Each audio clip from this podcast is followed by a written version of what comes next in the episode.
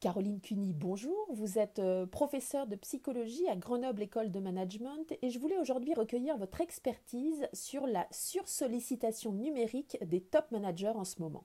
Dans le contexte actuel de confinement, de télétravail et de gestion de crise, euh, ces managers, hein, ces dirigeants sont sursollicités quasiment 24 heures sur 24 par la direction de l'entreprise, mais aussi par leurs équipes.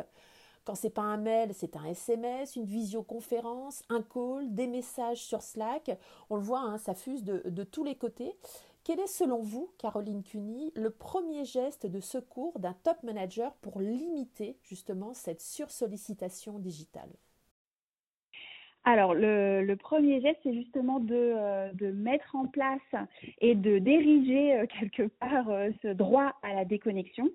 Euh, mais de façon euh, personnalisée pour ne pas générer euh, plus de frustration ou de difficultés. C'est-à-dire que si moi, j'aime déplier tous mes emails le dimanche soir pour préparer ma semaine, eh bien, j'ai le droit de le faire là, même si effectivement c'est peut-être un jour qui est non travaillé normalement, mais n'empêche que ça va me permettre d'être plus euh, confortable d'une certaine façon. Euh, simplement, il faut peut-être que je prévienne mes équipes pour leur dire euh, si vous recevez un email de ma part le dimanche soir, ça n'appelle pas à une réponse de votre part le dimanche soir mais bien dans le, temps de travail. Mais ici, c'est important absolument de pouvoir se dire ce droit à la déconnexion, il est complètement crucial, c'est-à-dire qu'il faut garder des moments où je vais être hors connexion, soit pour travailler, pour me concentrer sur une chose particulière, soit pour faire une pause complète et pouvoir régénérer, mes ressources mentales. En cette période si particulière où chacun recherche un maximum de liens sociaux, est-ce que les gens peuvent comprendre qu'un leader se déconnecte et ne soit pas en permanence euh, joignable? Et puis, deuxième question qui, découle de, celle-ci, euh, un manager peut-il en ce moment édicter des règles strictes au sujet des échanges numériques? Oui, alors euh, ça c'est quelque chose qui est très important et euh, c'est quand même à discuter hein, ou, à, ou à exposer ou à communiquer à, à ses équipes. Donc on va par exemple pour rester en contact fixer soi-même des moments pour ses équipes. Exemple, je suis chef et je dis à mon équipe commerciale, vous pouvez me contacter par téléphone directement tous les matins de 8h à 9h. Ensuite, je ne réponds plus à vos appels de téléphone direct car je serai en travail sur d'autres projets, euh, par exemple, ou j'aurai des réunions qui seront précisées avec un tel et un tel. Mais pour les urgences, c'est tous les matins de 8h à 9h et vous pouvez là m'appeler euh, directement sur mon téléphone portable.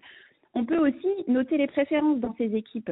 On sait que tel collaborateur euh, est très, par exemple, euh, OK pour qu'on lui envoie euh, des chats pour lui dire euh, ça va, tu as avancé sur tel sujet ou etc. et qu'il il va pas se vexer. Et puis tel autre collaborateur, lui, préfère quand même qu'on lui fasse une petite vidéo ou un coup de fil. Donc en tant que chef d'équipe ou manager ou cadre dirigeant, on a quand même la possibilité de pouvoir personnaliser un petit peu ces différents outils.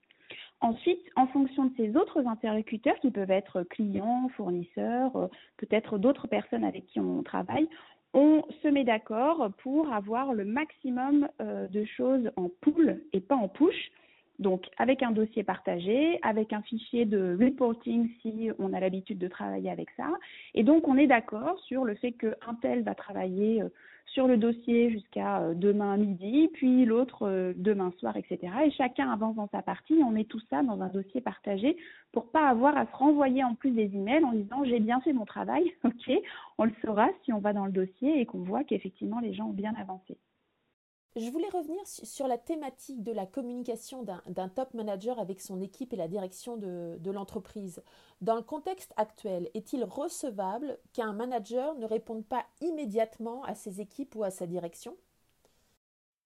Oui, c'est recevable pour deux raisons. La première raison, c'est que euh, on est plus efficace quand on a effectivement réussi à travailler de façon concentrée sur notre tâche. Ça, c'est démontré par les études en psychologie depuis euh, longtemps, longtemps, nous ne sommes pas multitâches et les interruptions, en fait, euh, vont diminuer notre performance. Parfois, simplement, ça nous prend un peu plus de temps, mais parfois ça nous fait faire des erreurs carrément. Donc euh, ici, là, quand euh, je suis tout le temps euh, en train d'être sollicitée et qu'en même temps je dois écrire un rapport ou envoyer un mail à un fournisseur ou un client important, j'ai besoin en fait d'avoir un temps de concentration. Donc je suis pas en train de dire que je réponds pas à mon téléphone pendant 8 heures par jour, mais simplement je peux prévoir et par exemple le mettre comme euh, mail euh, d'absence de bureau. Pendant là deux heures, je ne répondrai pas à vos sollicitations si euh, vous me contactez. La deuxième chose, c'est que il faut bien comprendre que du point de vue de la personne qui envoie la, la sollicitation, mais aussi pour celle qui le reçoit, il faut qu'on soit en capacité de tout de suite comprendre si c'est urgent ou pas, si c'est important ou pas. Et pour ça, il faut absolument pouvoir, dès le début du message, comprendre si on est en train de me demander d'agir maintenant ou euh, d'ici une heure. Donc là, on peut dire besoin de ta réponse d'ici une heure ou besoin de ton aide d'ici la fin de la semaine. Et ça change tout, en fait, euh, dans, le message qui est envoyé. Donc on le voit, hein, cette méthode permet de trier et de distinguer les, urgences euh, des sujets qui sont juste importants. dernière question, cette sursollicitation permanente, notamment en visioconférence, ne risque-t-elle pas de rendre dingue au final? Est-ce que cela peut même être dangereux sur le long terme Et puis, euh, eh bien, comment s'en protéger? Oui, alors euh, la visioconférence, en fait, c'est euh, très très demandeur hein, du point de vue de l'attention, beaucoup plus en fait que dans une réunion physique où on ne se rend pas compte, bien sûr, mais évidemment qu'on traite tout un tas d'éléments de communication de façon euh, euh, générale, non verbale. Et bien sûr, en visio, on voit les gens, mais il y a quand même la posture, le fait d'être ensemble et ce sentiment d'aller ensemble à un endroit qui rend les choses en fait plus faciles. Quand on est en visioconférence euh, toute la journée, on a cette attention qui est très soutenue.